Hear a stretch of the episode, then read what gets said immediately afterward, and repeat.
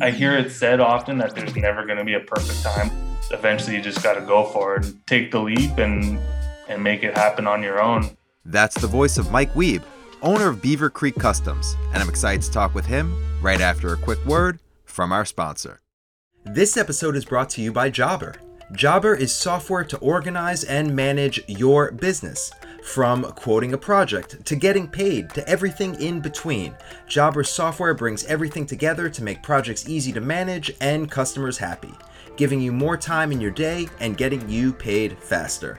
Go to getjobber.com slash Ethan or check out the link in the show notes for a free 14-day trial of Jobber. And if you try it now, you get 20% off your first six months when you sign up.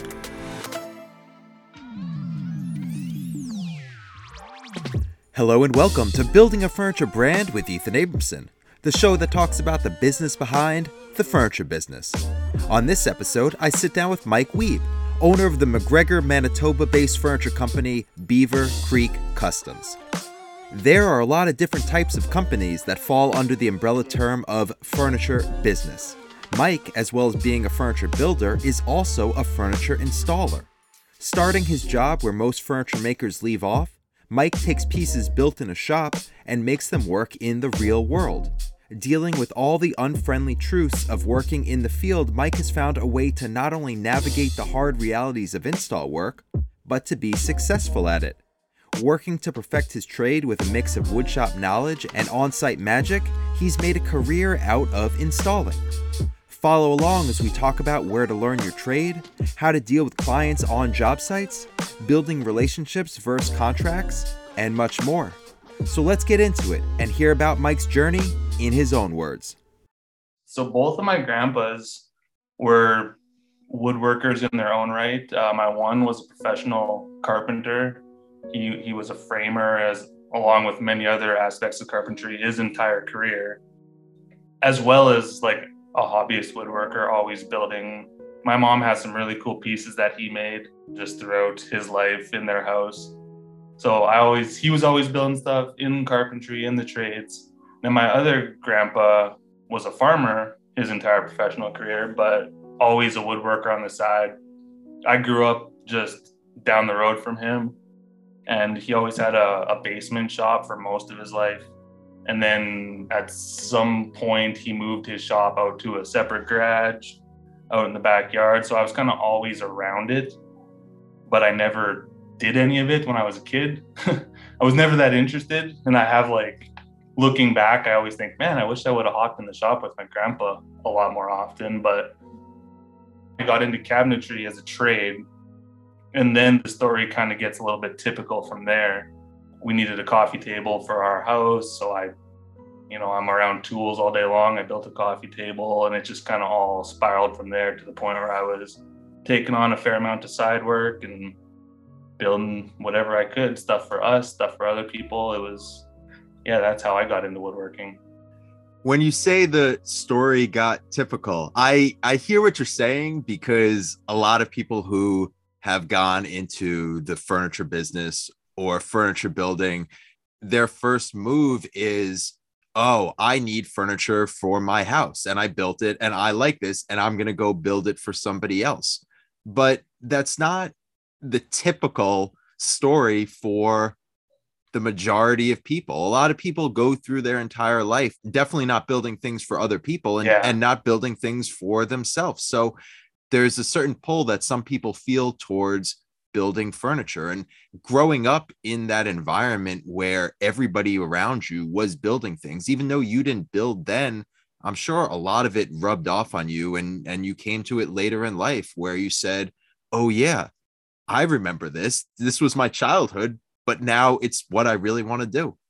Yeah that's definitely got to be true especially with the my, my one grandpa's shop being just in the yard where I could I could access it if I wanted to, you know, with permission and all that. But like I do remember going in there as a teenager and like trying to build I don't even know if I was a teenager. I was probably a little younger than I should have been in there, but trying to build like a wooden go-kart or like just random weird yard projects, bike ramps, things like that that were poorly made and never worked, but that was probably the truly first signs of, hey, I want to start building my own things for myself, you know, early teens or whatever I was when that started happening.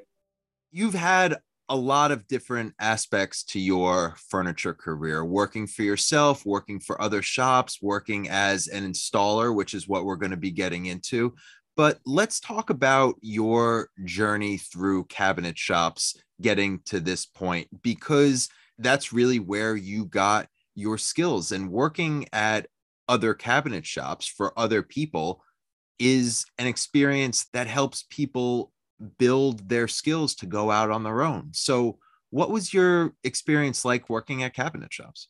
I'm I'm pretty grateful for the the cabinet shop experience I do have because I think I kind of lucked into or I don't know if I lucked into it or or what you might call it, but I've been fortunate to have worked in just about every role that someone would need to round out their skill set within cabinet shops employed by others. So when I started into it, I worked at a small shop. It was just my boss and two other guys, me and another guy.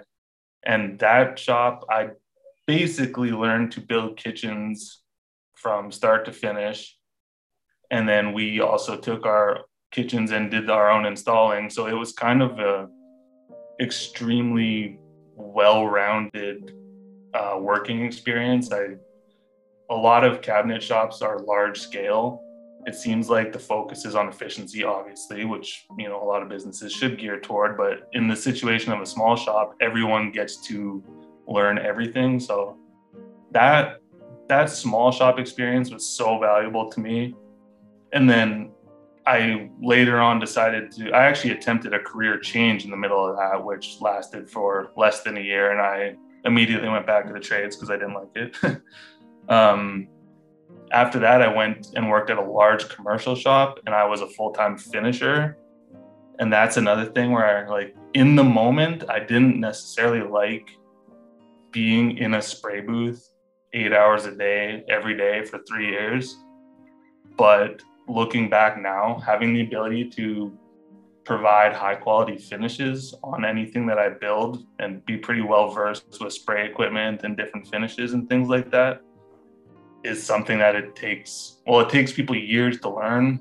I just got to do that learning under someone else's roof, getting paid to, to do all that learning and now I can provide that for my own projects. So that's kind of the early parts of my cabinetry career was being a, in a small shop, doing everything, then really specializing on finishing. And then from there, I got into installing a lot more heavily after that, where I was did some contract installing as well as I was an employed installer, just never working in the shop, always being on site installing kitchens or some custom millwork, depending on what the job's called for it's building blocks it's learning the trades and the lucky people get to learn their trade while getting paid because you're figuring out if you like the process of building and if you're good at it and figuring out if it's something for you. Now as somebody who decided later on that they wanted to go out on their own and do their own thing what was it like being an employee? Were you always thinking, I'm going to be sucking up all the knowledge that I can at these jobs so I can use them in my own career? Or did the idea of working for yourself come later on? I've been in basically a handful of cabinet shops as an employee and then on my own before I moved. And then I became employed again before we moved from Saskatoon to Manitoba, I worked just on my own as a subcontract cabinet installer. And then, so in that time between working on my own, being employed, and then working on my own again, I, I installed for two years. And in that time, I knew I was going to go back on my own the whole time. So it was kind of that gain the knowledge, gain tools, gain physical things that I'll need to step back out on my own, things that I might have been lacking in the first go around and basically prepare to step back out. And in that time, I was also in a new province, in a new territory. So just meeting people, building connections, and kind of, yeah, preparing the whole time along to eventually just get back to working for myself. You are a furniture installer, and that's what you are doing now. But you also had your own furniture company and continue to do your own separate furniture besides the installation. Now, furniture installation is a much different world, even though it's still furniture. That is usually where the line is drawn from a furniture maker and a furniture installer, where a furniture maker builds it all and then leaves it at the door, and the furniture installer takes it and installs it. So, coming from both sides of that world, what's it like to make that switch from being in the shop building things and making the switch to installing things, installing other people's furniture, but still using the same types of skills that you developed when you were building your own pieces? It's it is an interesting perspective. It can be very stressful because you are working with someone's very specific idea and the pieces have already been made and what's been made in shops with very specific ideas doesn't always line up with what you come across on job sites when you need to put it into people's houses.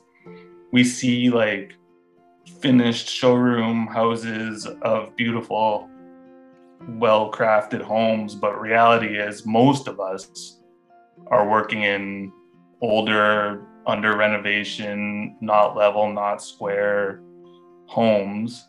You're installing something that's crafted in a certain way and then the site is another way and you have to make those worlds meet with a really high quality finish. So it's it's it's interesting to know both sides because you can kind of mentally prepare yourself for one now that now when i work in the shop i'm able to prepare myself for the reality of job sites which is that it's not going to be level, square, as nice as the Instagram photos lead you to believe it's going to be. It's going to be a lot of work to make it look as intended by the designer or by the homeowner or whoever crafted it. As anybody who's ever installed anything on site, we all feel your pain. We all, everybody listening knows how incredibly hard it is when you have a piece that's built perfectly to square every inch of it is designed and built in the shop and then it comes to the site and nothing in the site is ever perfect and you exactly. need to take those skills that you learned how to build an actual piece of furniture into the field because you need to know how that piece went together so you can adjust it to work in the field. And that is is something that you would not be able to do if you didn't have that background in furniture already.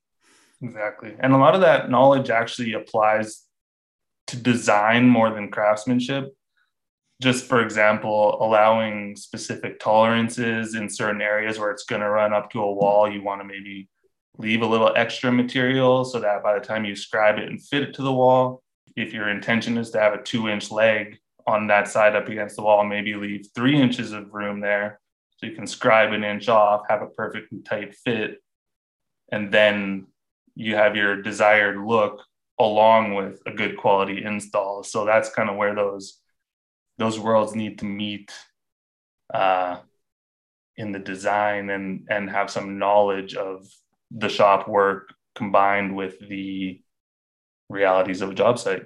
I always talk about on this show how there isn't one type of furniture business. There's not one way to run a furniture business. And this is a perfect example.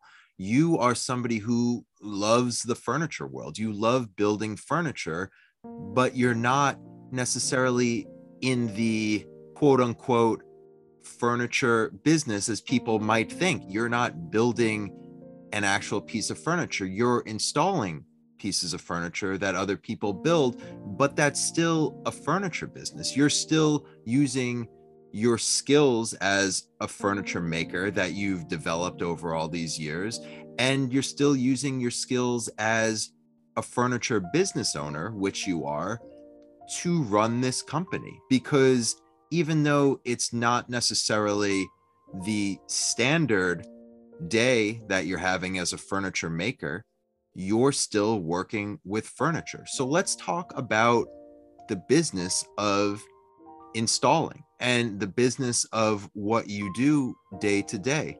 So, what is your process for getting work?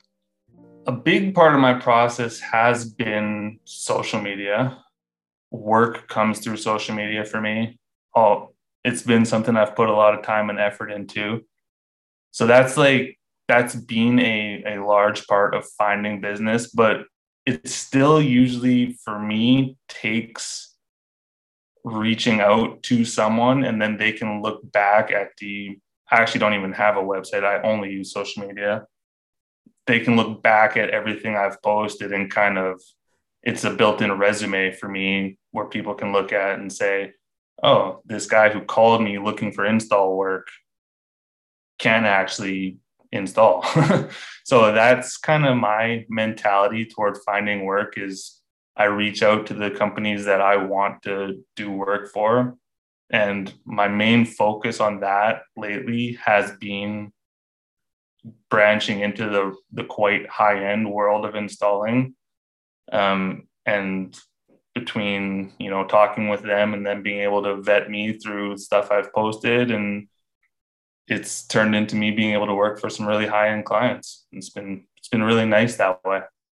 What does pricing look like for an installer? Because if you look at it from a furniture builder, you can see the amount of material you need, the time, and then the hard part about pricing is the on site work or the figuring out when there's changes to the project. And that's pretty much all you do. You do only the on site work, the changes to the project. You're doing all of the hard stuff.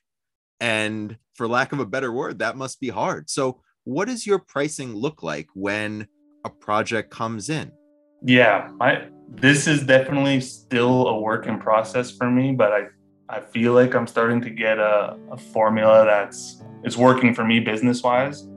Um, I kind of I, I analyze the project, I'll look at it, and so with my one main builder, their projects have a very wide scope. So when I talk about being a kitchen installer, a lot of it is not just simple, you know, track home cabinetry. I call myself a cabinet installer, but I guess you you're using the term furniture installer, and that's probably a better term because it's everything from kitchen and bathroom cabinets, bars to a lot of built-in wall paneling, millwork, everything. And on those type of jobs, I've found that hourly rates are the way to go for me. They're willing to pay me to achieve the job with a great result. And if that ends up taking me three hours longer, it's worth it for everyone to just slow down, get a great finished result, and move on to the next part of the job. Um, with the smaller kitchens and more, I guess you would call them run of the mill kitchens, I just have a pricing formula where I can count linear feet of moldings, um, how many scribes I'll need to make. You can look at the blueprint, literally just see there's 12 cabinet boxes, four fillers, and 12 feet of crown molding and from that I, i'll derive a price off that but in the world of high end which i'm really gearing towards staying in and being in i've been using an hourly rate and that's been been a nice system for me. Let's talk about timelines because timelines are another very big part of the furniture business and furniture makers are usually running behind with their timelines. And people who are working in homes doing drywall and plumbing and electrical and everything like that are usually also running behind. So, how do you, as this middle person between all of the trades, having to pinpoint an exact target for your timeline, how are you working in that space that's always moving around? That is, it's just, yeah, it's just what you said. It's always moving. So, that's a really tough one for me. Timelines are are a tough moving target. The struggle is that kind of what I've already referred to is the realities of job sites don't always meet the realities of a timeline. A host is more wonky than than everyone expected, or something doesn't fit the way it was all anticipated, and boom, you spent four hours more on one room, and that that bleeds you into a day where the flooring guy was supposed to be there and now he, the cabinet guy's still there doing his thing. So i don't have any hard and fast solutions for working with timelines other than it basically comes down to working hard and prioritizing the tasks that need to be done to keep the timeline moving forward for everyone. And if there's certain finishing aspects of certain projects that can be done while working with another trade or come back after that other trade has finished their task to finish a certain aspect. That's kind of how I juggle timelines. You know, the classic example in cabinetry is you're always trying to get ahead of the countertop template. So, like, lots of times that's a booked thing way out in advance because countertop shops are busy. So, I need to have my cabinets in before countertop template is coming. And if they're coming Thursday afternoon, you know, maybe I don't finish the crown molding in one room because I have to get the cabinet boxes uh, set in another room for the countertop template. And then I can rejuggle what I'm doing, go back, finish crown molding everywhere afterwards or something like that. You know what I mean? You always have to be open to changing conditions because that is the life of somebody who is working outside of the shop. In the shop, you can control everything from where your tools are to the temperature of your space. But when you're working in other places, it all becomes variables. You can be working in multiple homes during the same day, and that is just a difficult position to be in. And it's something that you have to understand going in and then roll with it because you know start of the day everything's not going to be perfect. Yeah and the the biggest keys now that i'm thinking about it the biggest keys that i think just benefit everybody are communication and honesty and that kind of goes towards all aspects of the trades but like promising to be done on a certain day when you in the back of your mind you just absolutely know you're not going to get done that just messes up the timeline for everyone and it accomplishes nothing. It's a classic over promise, under deliver situation that no one likes to get trapped in. So, you know, if you're working with a general, be honest and communicate within a reasonable amount of time. Hey, you know, Monday morning that you're not going to finish Monday afternoon like you had hoped on Friday. he needs to know that Monday morning so that things can get adjusted and we can all work together to make sure guys aren't tripping over each other or trades are piling up on site and nobody's accomplishing anything. Communication and, and honesty about where you're at goes a very long way.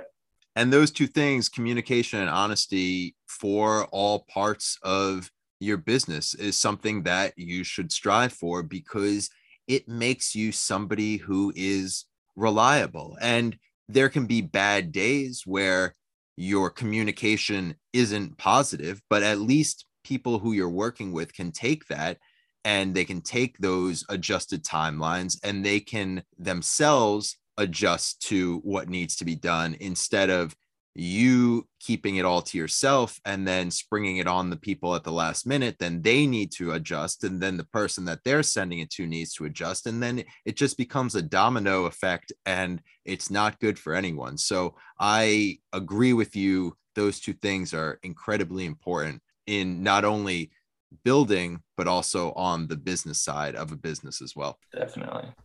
Now, for the most part, you're probably not dealing with the client. You're not having interaction with them because you're going through for the most part i'm sure there's some situations where you are directly dealing with the client but in situations where you're working with another company to install stuff you're dealing directly with them but you're installing in a client's home. And as anyone who's ever built furniture for anyone clients like to get involved because it's their home. They have a personal stake in the pieces that are going in because they're going to live with them. Not like commercial where people just show up for a job and then they leave and they go back to their home. These people are living with what you're putting in. So, how do you deal with clients on site when you're being introduced to the furniture and the client at the same time and then you have to work in that space. So tell me a little bit about situations like that. My kind of strategy on dealing with clients, it's exactly as you described. Oftentimes, you know, my I'm truly responsible to the cabinet shop or the furniture maker who's built and supplied. They're the ones who are have hired me.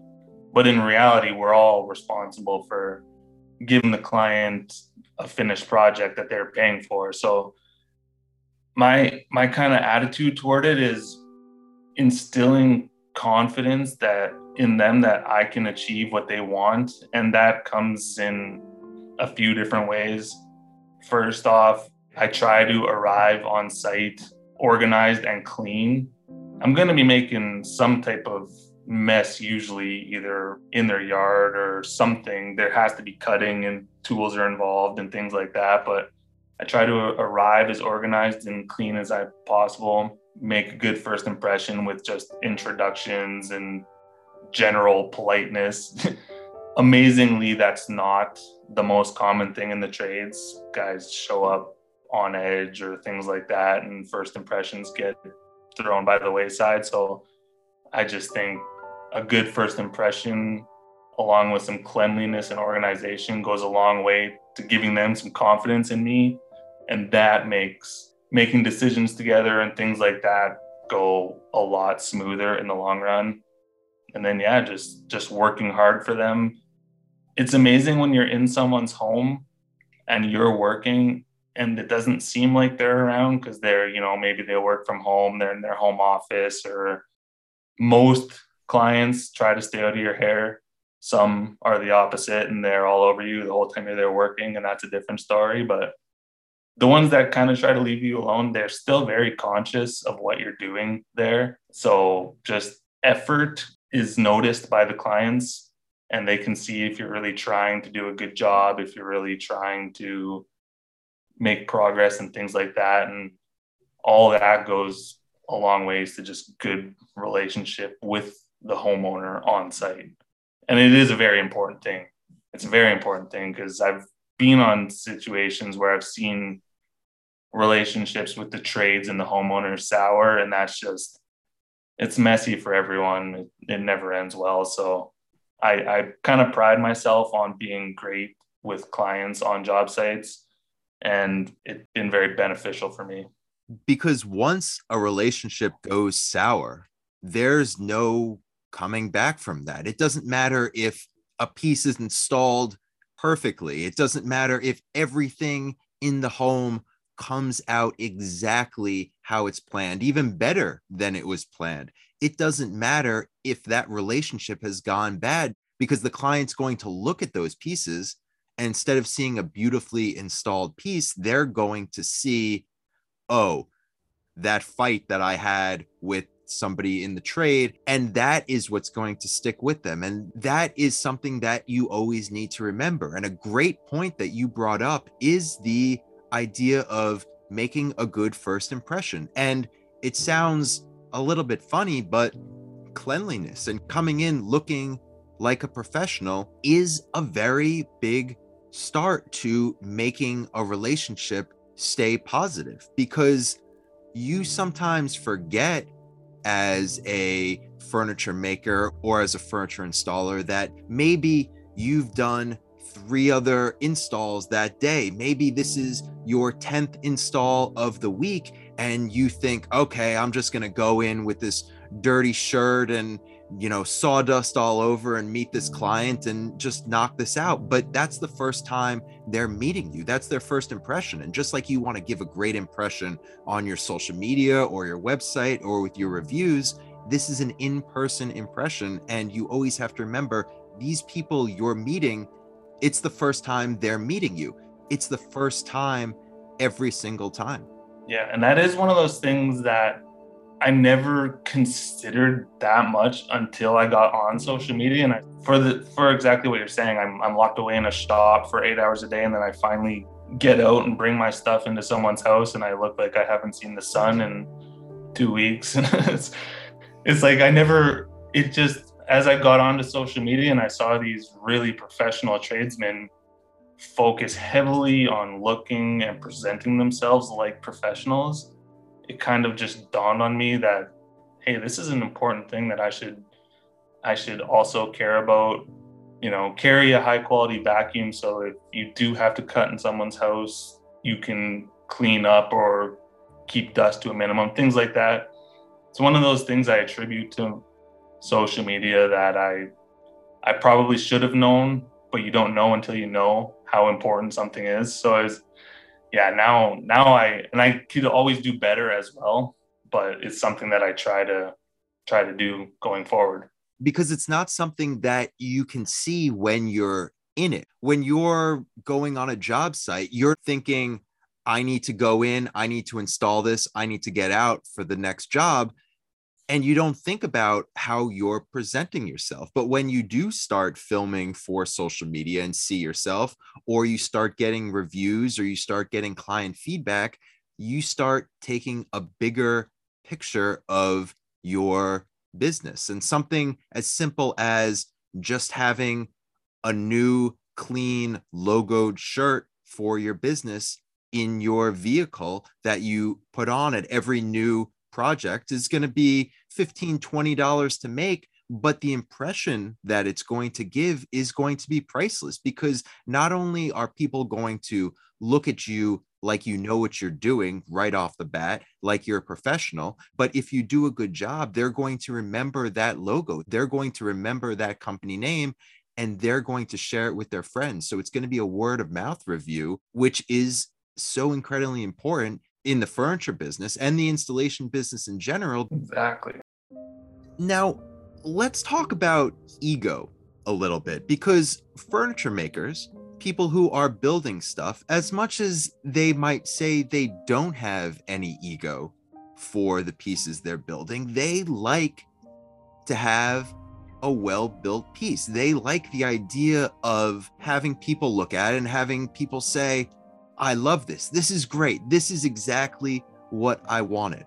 Now, you do build furniture, and I want to keep reminding people that you have your own furniture company where you build standalone pieces, but we're talking about your installation business right now. So, in the installation business, what's it like to put aside that ego and work with other people's furniture where you might not necessarily get the same payoff that you get when you're building your own stuff and you're presenting to clients? Or do you keep that ego and just transfer it to the installation? Like looking at a piece of furniture and saying, there was no way this piece of furniture was going to fit in the home the way it was. And what I did made it possible.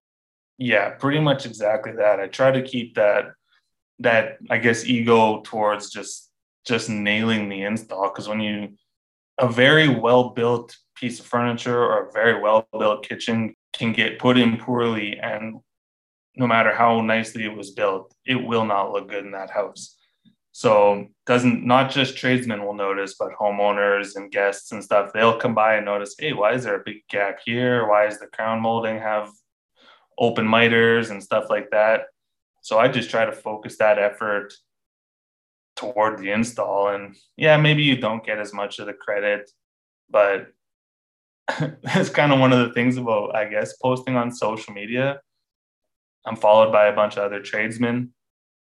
and that's kind of i guess where the pride comes in it's like hey if these guys think it looks pretty good then it must look pretty good so i kind of use that as a bit of a motivation like i can't i can't show my face on here with some bad looking work and show it to all these other tradesmen that's that's a bit of the ego but in reality like yeah i just focus on nailing the install I, I do refer to social media a lot because it's a lot of what i do it's kind of a side a part of my business i would say and something my business is going to be focusing on moving forward. But I actually don't present myself with too much of an ego on my social media. I like to poke a little fun at myself, show the realities of realities of job sites when things I don't know, I make mistakes. We all make mistakes. So I kind of downplay that a little bit. But in person on site, you kind of have to have that. I might replace the word ego with just confidence confidence that I can accomplish it and make it look really good. And the installation is my part of this project to make look really good. So I'll just come in with the confidence that I can do that and work hard toward doing it. Having confidence is such a key. And that is what we were talking about before confidence in the way you look and the the way you present yourself confidence in your skills and confidence that you're going to get the job done. It doesn't matter what happens, it doesn't matter what it looks like before, you're going to make it look like the customer, the client, the builder wants it to look like in the end. And that comes with confidence in all those different areas. Now, we always want everything to go according to plan. Everything is supposed to be great. Everything you show up, there's a piece, you install it, you deal with site conditions, you're done. But as any furniture maker can tell you, sometimes pieces don't go according to plan. Sometimes there's issues with the actual furniture piece. It might not work in that space. There are issues with that piece that are out of your control because you're not the one who built it how do you deal with a situation like that? Because I can imagine you have an entire kitchen on site and you realize something's wrong. Either the client sees it and they say, These aren't the details I wanted, this isn't the color I wanted. Or when you're installing it, you see that something's not going to match up properly, something's not going to work. And that's not on you, but as the person holding the piece, it falls to you. So, what do you do in a situation like that where you need to go back to the people who built it and say, this isn't going to work? Yeah, that is a, a tough thing. And it can often be a, a big source of frustration for the installer, especially if it's a repeated thing from anyone. But it is, uh, it's just as simple as what I was saying earlier, where it comes down to just we got to be honest and everyone basically needs to step up and do their part to a resolution. And if that means a piece needs to get brought back, I have gone on site with kitchens that are entirely the wrong color. Which, yeah, it's, it's like what you said. It's not me. I didn't build it or have anything to do with the finishing, but I'm standing there with the kitchen. So it, I'm now the middle person resolving this issue. And it's just as simple as whoever's mistake it is needs to own up and resolve it and get back to work as quickly as we can. And lots of times, there's very few things that entirely shut down a project, um, especially in the world of kitchen, where a lot of the things like colors are on the the plant on aspects, like the fronts, the the panels and stuff on the sides, the moldings. It's things that can be brought back to a shop to be refinished while a project can still continue. So I can still do maybe cabinet boxes or things like that to a certain point. Eventually, there's a stopping point without all the pieces. So a lot of the times, as the person on site, it's all about finding the next thing that I can still keep my productivity going while I'm here without everything, while the people responsible fix the, the issue that came up. And a lot of times those issues get resolved without the installer being able to do anything about it. And a lot of times there's a compromise that can be made or a fix that can be done on site that the installer can handle, such as cutting down a cabinet to fit if it was made too big or things like that. And yeah, it's it's all about just it's it's about ownership, I think. Mistakes happen, everyone makes them. The person responsible needs to own it and make the steps toward resolving it. And if it's me, I got to do it. And if it's the supplier who supplied the furniture or the kitchen, they're going to have to come up with a solution and i just got to try to stay as productive as possible or pull out of a job site and go somewhere else while it gets resolved that happens too those are what we talked about with scheduling earlier they're kind of schedule busters but got to be able to roll with the punches because it just it happens. It's inevitable. On the technical side on the contract side how do you protect yourself against having a job that falls into that category of this job is put on hold and you can't work on it, but you scheduled for this job and now you can't jump to another job because you've already scheduled that. Do you have anything in place contractually as an installer to guard against a situation like that? I do not. And it's something that I should have, if I'm being honest about it. I don't I kind of rely on relationship in situations like that, which I'm sure there'll be a lot of people listening who think relationships can go sideways quickly when things fall apart. So maybe it's I should have some legal contractual things put in place to protect myself and things like that. But yeah, I don't actually have anything set up to protect me as far as if a job falls through and I lose day of wages or anything like that. I just I just roll with it. And I will say, with relationships with businesses that I work with, oftentimes they'll be like, "Hey, this this thing is falling through, or we'll get there, and something's not right," and they'll be able to say, "Can you head over to our other job and help our other installer today? He could use a hand or whatever," and they'll kind of provide for me if necessary and I realize that's not maybe the best way. That's a lot of dependence on others when I should have some stuff set up for for myself to protect myself. But that's how I'm doing it right now. It's reality for a lot of people too. I, I guarantee it. But I think as far as in the trades, I think many people don't have anything set up for if, if a day is lost due to something just not like moldings not arriving on site when they were said to be I think most guys would just go home with a lost day and regroup the next day or whatever. It is the reality of working in the furniture business as a furniture maker, as a furniture installer in the shop or in the field because it's a physical business. And sometimes things don't physically show up, or sometimes there are issues that are out of your control. And yes, you do want to keep as much control as you can of the project but sometimes there are things that you can't account for. And yes you have a regular contract for the installation and what it's supposed to be like. And yes you have insurance to cover issues that might come up. But i agree with you that as much as you want to and as much as you try you can't make a plan for every single thing that can go wrong. You can't make a plan for weather conditions, making things not show up to the site. You can't make a plan for people being sick. You can't take everything. And yes, you should control as much as you can. But like you said, relationships, building a strong relationship with somebody you work with, with other businesses that you work with, it might not be technically a contract, but it's going to get you, if you have a good relationship, it's going to get you just as far as something on paper can get you.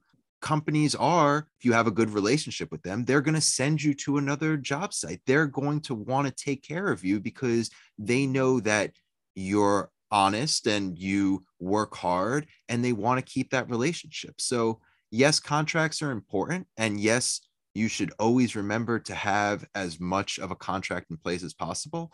But relationship building at times is just as important. And I will say, like, especially in my area in Manitoba, Canada, where tradesmen are getting less and less. There's a shortage of trades. It is not in the interest of a supplier or a builder to constantly be showing up with missing parts and making their installers' lives tough because I could find work anywhere. So it's it's kind of you don't want to necessarily lord that over people in a in a bad way, but reality is if if a company isn't being fair to you and they just keep sending you home without providing work for you and it's lost day after lost day, well, nobody's to stick around for that for very long. So it's it's in no one's interest for that to happen and it does fall some on relationships, but it also is kind of in a situation where it's like it, it's not beneficial for them either. It goes both ways because yes, as a tradesperson, you want to get paid.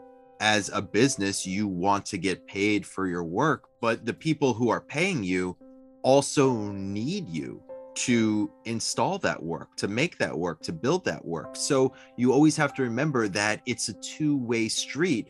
That if you are skilled and do quality work and are good to work with, that the people who are paying you also want to work with you. It is a privilege for them to work with you just as much as it is for you to work with them. Exactly. Now, you are coming to the furniture business from both sides, from the in the shop furniture builder, but also from the installer, like we've been talking about. And furniture installation is not necessarily an avenue that everybody thinks about when they talk about the furniture business, but it is a great part of the furniture business because you don't necessarily need a shop. You don't need all the tools you would need to build stuff. You experience different things. You get on site skills that are very important in the building aspect of the business. So, so for people who are looking to get into the furniture business, either the making the furniture that you do or the installation side, what's some advice that you could tell them to help them on their journey? And also people who have been doing this for a long time, people who have been installing for a long time, people who have been building their furniture brand for a long time, but don't feel like they're getting to the success that they've always wanted. What's some advice that you could give to these people for their own businesses? For people trying to get into it, and especially, you know, we've been talking a lot of installation and site work, especially for people trying to get into that, I would say there's a lot of opportunity where there are aging craftsmen who could use help. You know, it would be a, a, situation where maybe they're on a big job and they need a hand for a few days doing some menial tasks. Opportunities like that are out there if you know someone or could find someone um, to just get around people who know a lot. And I've been fortunate to work with some great installers over the years that I just learned a ton from. So that's it's positioning yourself with people who know things is a great way to just get into it and then as confidence builds you can make steps and decisions to either go it on your own or take your career in a direction that you want it to go and i honestly like and i've seen plenty of people talk about this but i owe a lot to social media and youtube as far as learning stuff. There's some really talented people that post a lot of great information on those places and there's a ton to learn. It's amazing when you do something for so long and then you just you come across someone who does it a different way and your eyes are opened.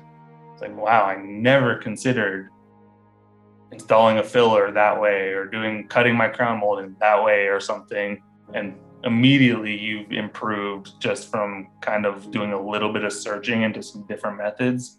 So I would say that's a good way is just be curious and look around at people who are doing really high end stuff.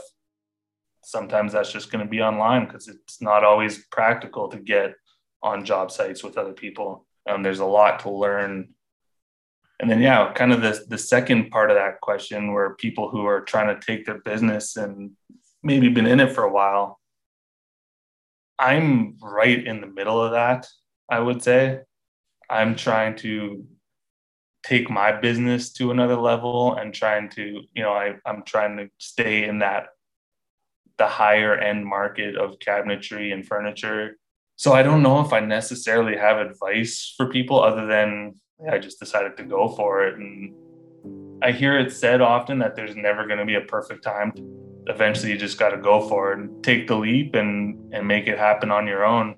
Not opportunities aren't always just going to fall in your lap. Sometimes you just got to go for it. So I'm kind of speaking to myself when I say that, which is a is a funny place to be, but so call it advice or call it self motivation for myself, but that's where I'm at right now. Advice and self motivation can oftentimes be one and the same. You can be speaking what you're learning while you're learning it because it's fresh in your mind. And I love how you said, be curious because you can get so locked into a certain way to do things, a certain way to build things, a certain way to run a business that you forget there are other ways to do it. And it's okay to try something new. It's okay to try something different in your business. And maybe it doesn't work, but maybe it does work. And maybe that's what propels you to the next level. So don't get stuck in your ways and always remember to stay curious. Exactly. Thank you so much for sitting down with me today and for sharing your story and the story of your business and how you're running your business because it's incredibly helpful for everybody out there listening. And and like you said you are in the process still of getting to that next level but i know with everything you've said and everything that you do in your business that you are going to get there. So thank you so much for your time. I appreciate it. Everybody listening appreciates it. And i wish you all the best moving forward. Yeah thanks for having me. A lot of fun to be on Thanks so much for listening to Building a Furniture Brand with Ethan Abramson. If you liked what you heard, you can subscribe to this podcast anywhere you like to listen. To learn more about the show, you can visit buildingafurniturebrand.com. And feel free to reach out anytime to say hey, ask a question, or suggest a guest for future episodes. Our email is hello at buildingafurniturebrand.com. You can follow along with me on Instagram at The Build with Ethan, and I can't wait to bring you the next episode. This show is produced and edited by me, Ethan Abramson. Hope you enjoyed, and thanks so much for listening. The Building a Furniture Brand with Ethan Abramson podcast is proudly part of the Woodpreneur Network, the media network and community for wood entrepreneurs. Check out woodpreneurlife.com for more information.